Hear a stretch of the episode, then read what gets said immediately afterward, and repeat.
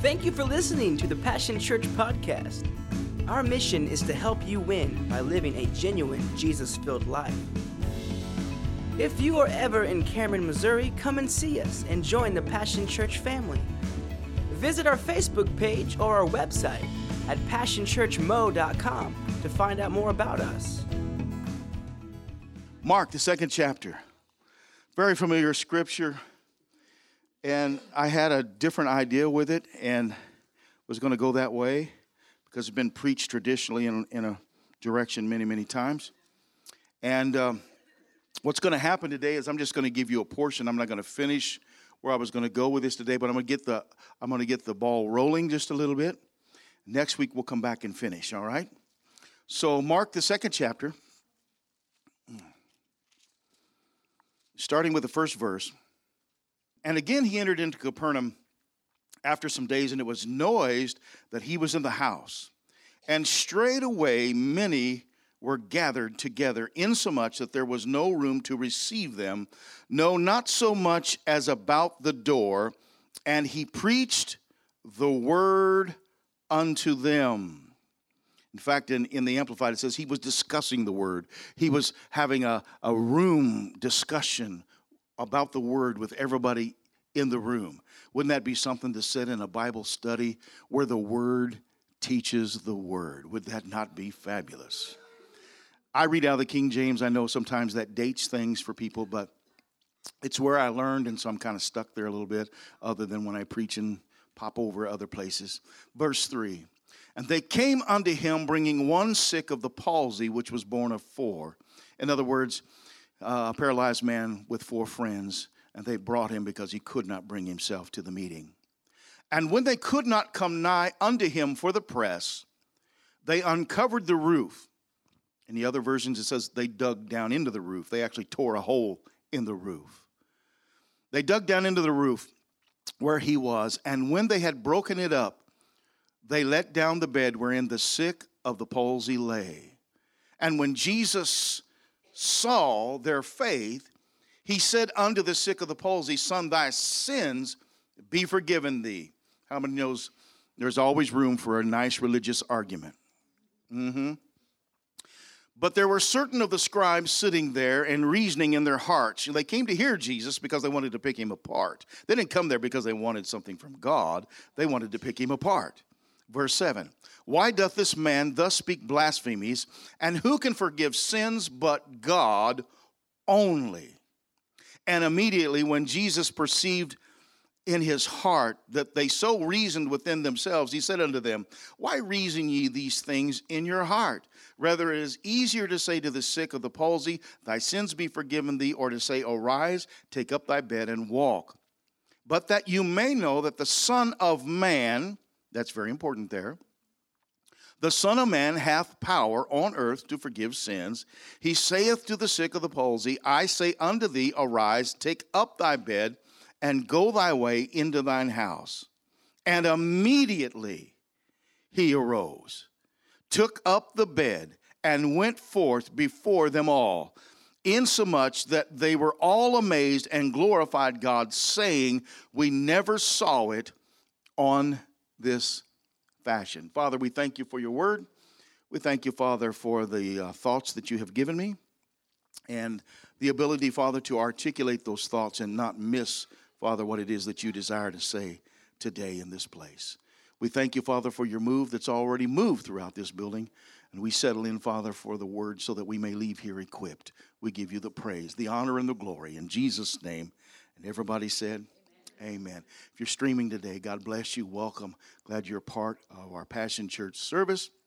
Come see us. We're real easy to find. We're right here in Cameron, Missouri. Ask anybody, they can point you the way. If you arrive at a big, big building and there's nothing there, you're at the wrong building. At the moment, you'll be at the wrong building. But somebody will get you where you need to go. 1018 North Cedar. All right. So I was reading this, and uh, the Lord was laying some things on my heart that were not traditionally in this. Everybody knows that faith cometh by and hearing by the. Mm, we got to have the word because the word produces faith. And Jesus was releasing faith in this room because he was discussing the word, the Logos. But what they didn't know is the Logos was teaching the Logos. That get me going right there. You could preach on that right there. You could just throw down and preach. Now, this is a simple message, not going to be deep, not going to get into a lot of heavy revelations, not going to get into a lot of heavy, um, um, what do I want to say? Um, Greek means this, blah, blah, blah. I'm just going to show you what the Lord showed me. So here they are, hearing the word. Faith is being built. And these men come and they want to get their friend in the door because they have a heart for him. Is there anybody in your life that's not doing well that you have a heart for?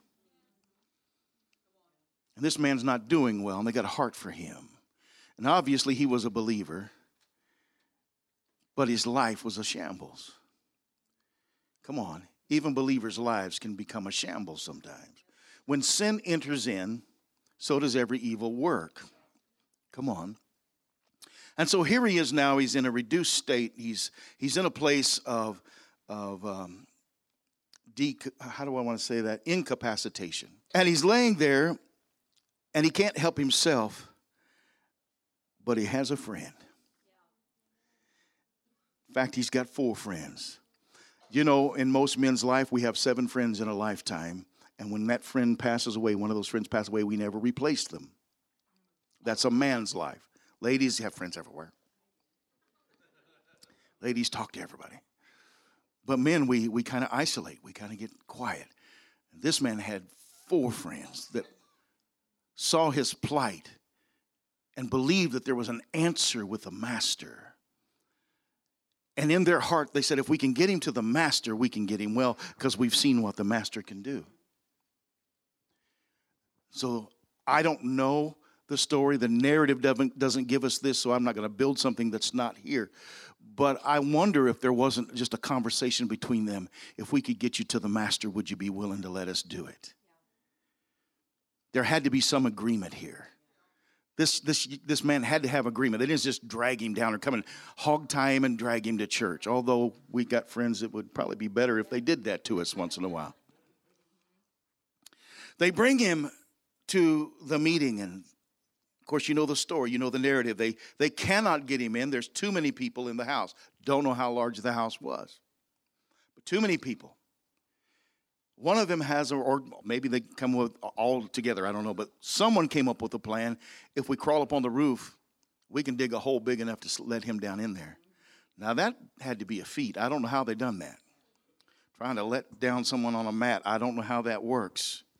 But they came up with that plan. And so here he is. He hears the word.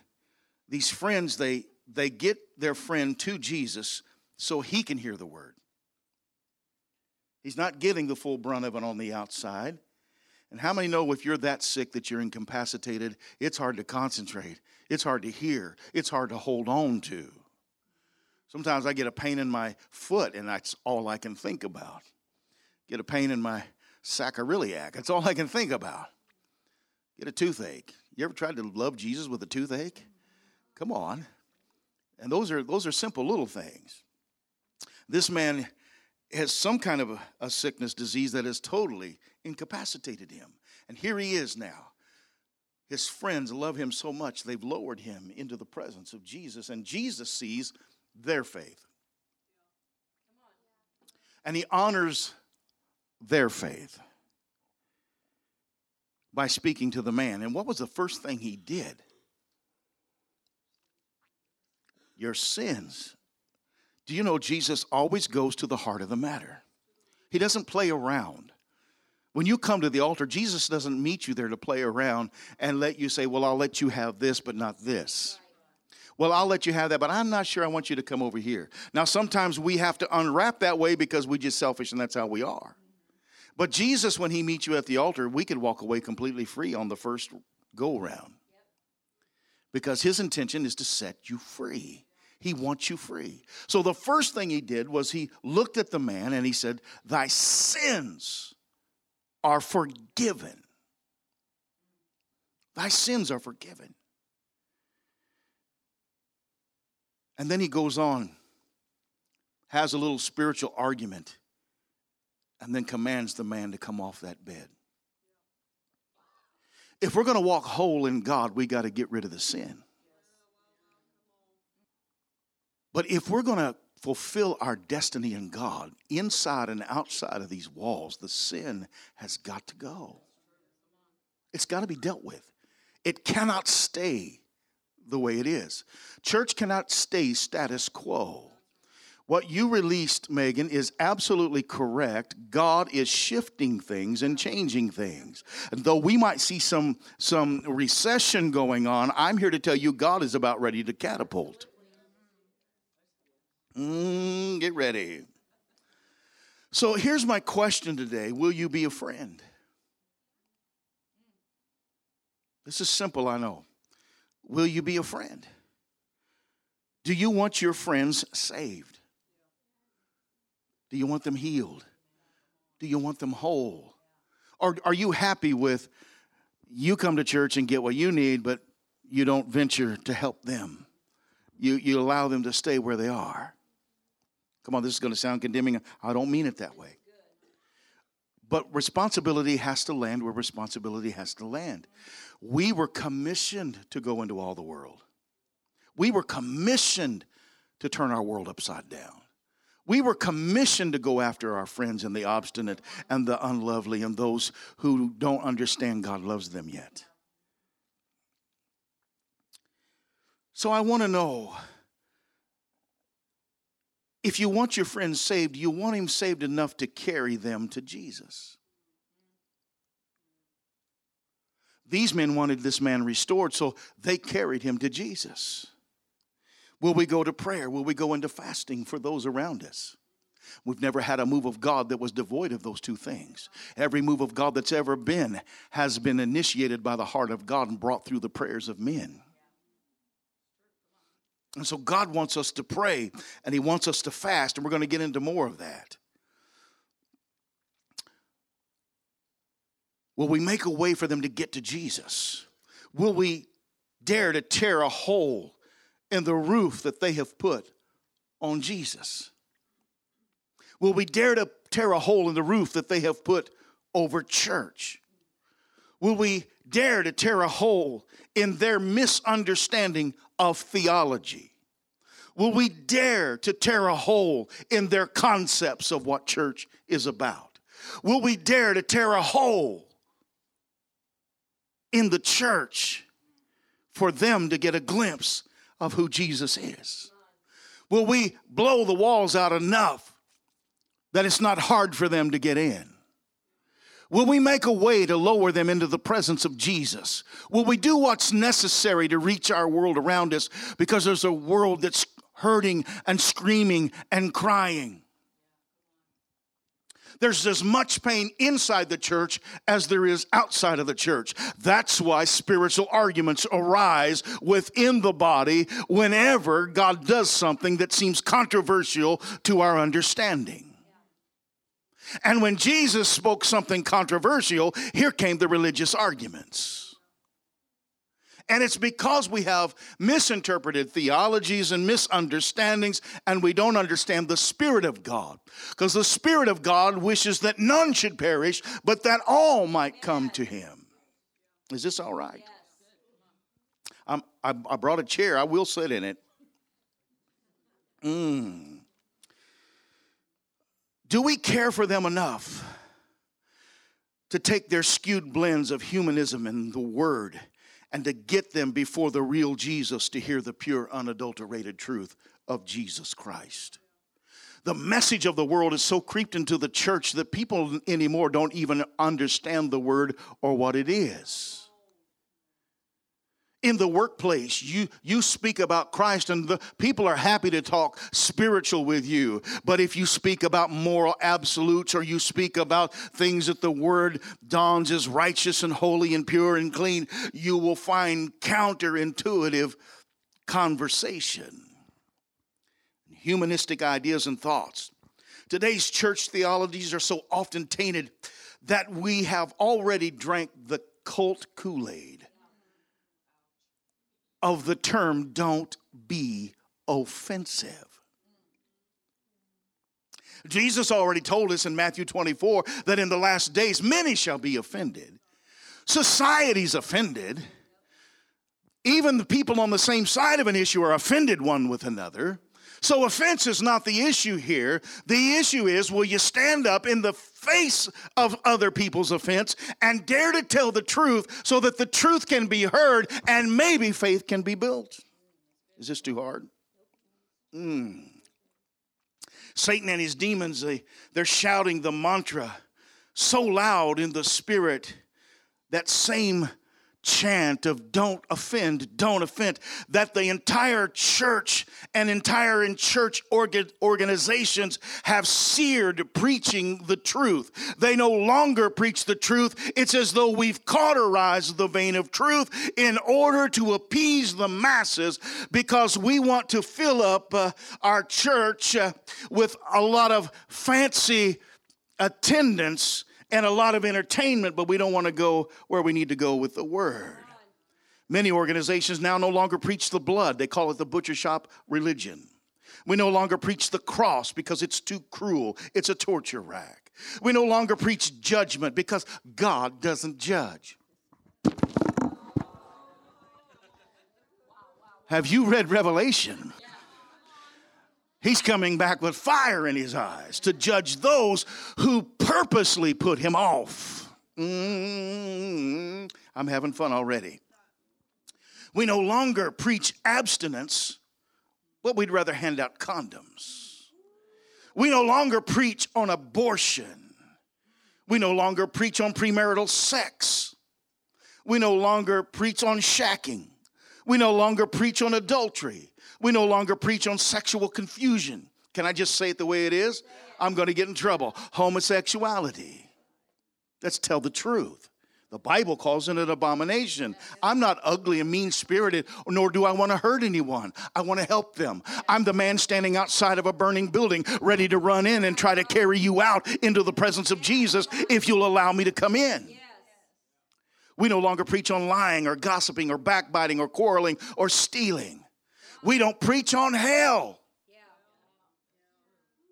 We act as if it doesn't exist. If you just ignore it, it's going to go away. Baby, it ain't going to go away. And there's a world that's dying and going to hell. Thousands, thousands in this minute are dying and going to hell because we wouldn't tear the roof off for them to see the real Jesus. And so we wanted to play a plastic game. And where are we sending them? To hell number two? Is that a lesser hell? No, there's only one hell. And if you go there, it is for for eternity.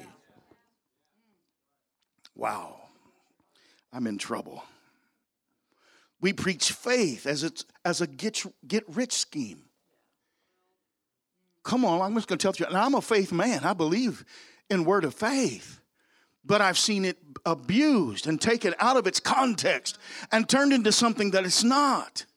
I believe in living a life of prosperity in Jesus Christ from head to toe but it's not my scratcher card to instant riches. It's a lifestyle of faith, growing and, and being challenged in that faith and growing to that challenge and going beyond in Jesus Christ.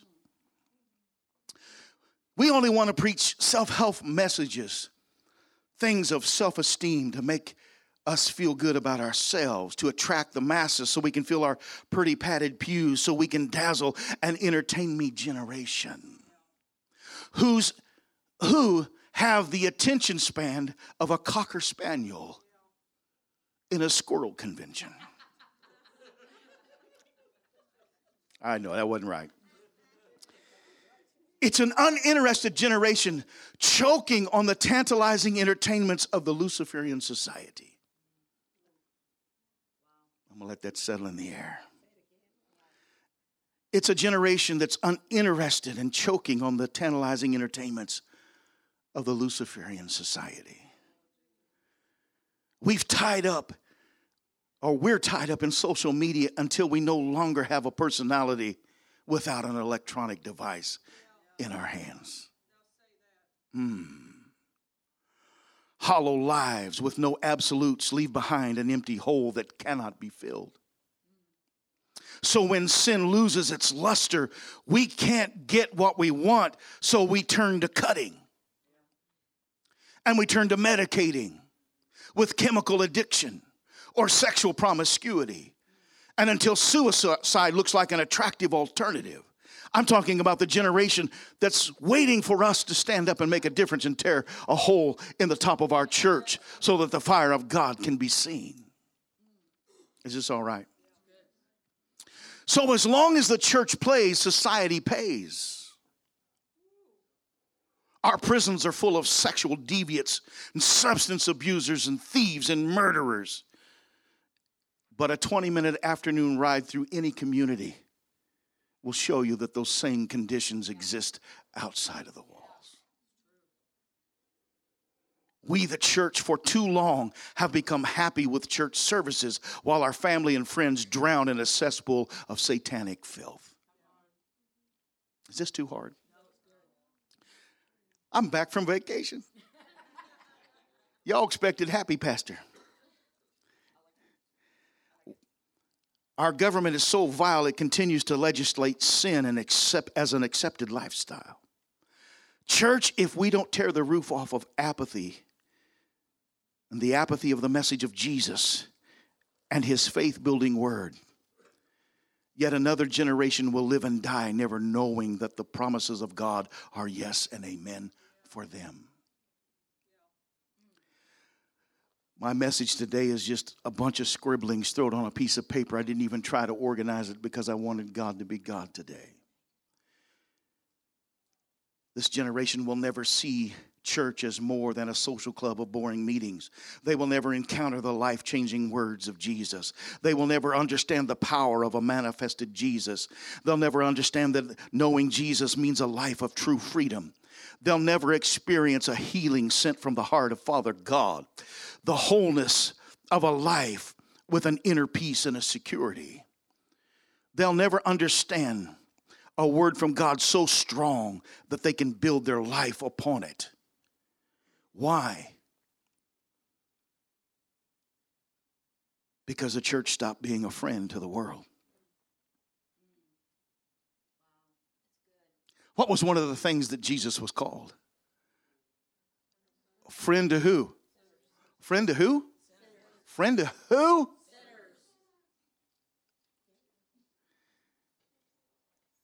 But we want everyone perfect on the inside. And we don't want you to taint what we have because it's so purty. We don't treat the church like a fishing boat, we treat it like a parade vessel. Yet I'm not going to back down and I'm not going to quit because there's a generation to be won. There's a generation that I want to to, to leave behind me that's even more on fire than I've been in my lifetime. I want to fan the flame into this next generation because they have a much bigger job to reach their generation than I did. My generation lived on the decline and was happy to be there. My generation lived in a time when we just got happy with apathy. We got happy with just coming to church. We got happy with three songs and a sermon. We got happy with teaching little little platitudes to make ourselves feel good. We got we got happy with just teaching little self-help messages we got happy and we, we went experimenting and we went out and, and surveyed. Well, what would bring you to church since you don't come to church, Mr. Center? What would bring you? And then when they gave us the answer, we came back and refashioned the church so that people would want to come in. I'm here to tell you that that plan will never work. And the churches that did that are now beginning to find out that it built nothing but a headache and a heartache and a trouble for society. And now, now many of those ministers are falling on their face and they're repenting and they're trying to bring the household of faith back to where it should be. The problem is is we've allowed too much ground to get away. We've allowed so much ground to get away that the government thinks it can run roughshod over the church and the government was never established to rule the church. The church was established to rule the government. And it's time that we begin to let society know that in the power of Jesus name at Passion Church, we're going to tear the roof off of this apathetic thing called Christianity so the world can see in and see the manifest presence of Jesus and know that we will follow his spirit wherever he leads, not where we lead. Wow. That's amazing. There's more to this message, but time just really will not permit me to go any further. Please understand that I'm not mad. I'm not upset if you're if you're watching today by streaming. I'm not a mad pastor, but I am a man of righteous indignation. The word tells us very clearly that there's coming a remnant generation. As we spoke before church, and you weren't privy to that if you're, if you're streaming, as we spoke before church, I talked about how my generation has seen so many changes come and go in the body of Christ. Some of them positive, some of them not. And I can look back and point to those generations and tell you where they were strong and where they were weak. But the word tells us that there's coming a generation that in the midst of a great falling away are going to stand up to be counted. They're going to be a friend to the world. They're not going to look like you and I, dress like you and I, act like you and I, those of you who share my heritage. They're not going to do it exactly the way we do it. But if we equip them, the message will be the same.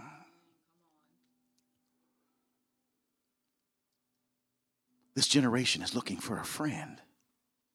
They can't find it. This generation is looking for someone to tell the truth and not sugarcoat, candy coat, or play. When I talk with the millennial generation, you know what they tell me? Don't play. If it hurts, tell us. We want it. We need it. We don't want to live without rules. We want to know what the rules are so we can live to the fullest. There's a generation on the rise called the remnant. Those of you who are really good at coloring your hair, like me, in my generation, we're not out. We're here. God has promised me and it's beginning to happen. God promised me when this move began that He was going to send seasoned teachers and people of the Word who know how to minister the truth and know how to teach and know how to take young people and mold them and shape them into what they should be. That's the way revival will look in the days to come people coming in, having an encounter with a real God for the first time. Walking through the doors as the power of God hits them even on the parking lot. Because we've got people out there on that parking lot working who are Holy Ghost terrorists. And they're getting greeted out there, ministered to sometimes before they make it to the front door. And when they make it to the front door, they got people standing there who not only greet them, but can see if there's something going on and if this person needs help. And by the time they get to the third greeting here at the sanctuary door. There are people here who are trying to keep their spirit sensitive, poised and ready. There are training centers yet to come. There are schools yet to be built. People are going to come into this place, they're going to get saved, and they're not going to go back out the door and experiment with the world. They're going to come in and they're going to keep walking closer and closer and closer and closer and closer to God. I got to quit. I'm way over 15 minutes. But I want you to understand, church. Don't get caught up in what you see right now. Don't get caught up. God is doing something exceedingly abundantly above all. God is assembling an army to train. Wednesday nights are going to turn into training here in the next few weeks. And then we're going to start having classes later for ministry training to train this younger generation that they can replicate what's going on by those who are already filled with the faith and operating. We need more terrorists to go in places of darkness and represent Jesus Christ, who aren't afraid to tear their roof off and let people see the Christ in them. Is this too hard? I'm, I'm titled this message, Will You Be a Friend? Next week I'll finish this because there's more to this. Will you be a friend? Church, will you be a friend? I'm not talking about a friend who just goes along with the crowd and allows your friends to do what they want to do. No one that'll stand up and say, hey, that's not right. Hey, don't go there. Hey, that'll destroy your life. Hey, I can help you with that. I can get you to a place where that can change. Don't sit idly by while your friends fall into satanic rule. Be bold enough to tell the truth and speak up. Be bold enough to stand up be a voice in your generation to say, no, no, no, no, no.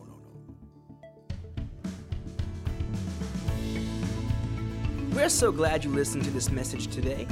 Our goal is to bring hope, encouragement, help you win, all while building God's kingdom. At Passion Church, we believe in community. If you would like to partner with us in prayer or giving, then send us a message on Facebook or through our website passionchurchmo.com. We'd love to hear how God is impacting your life through this ministry.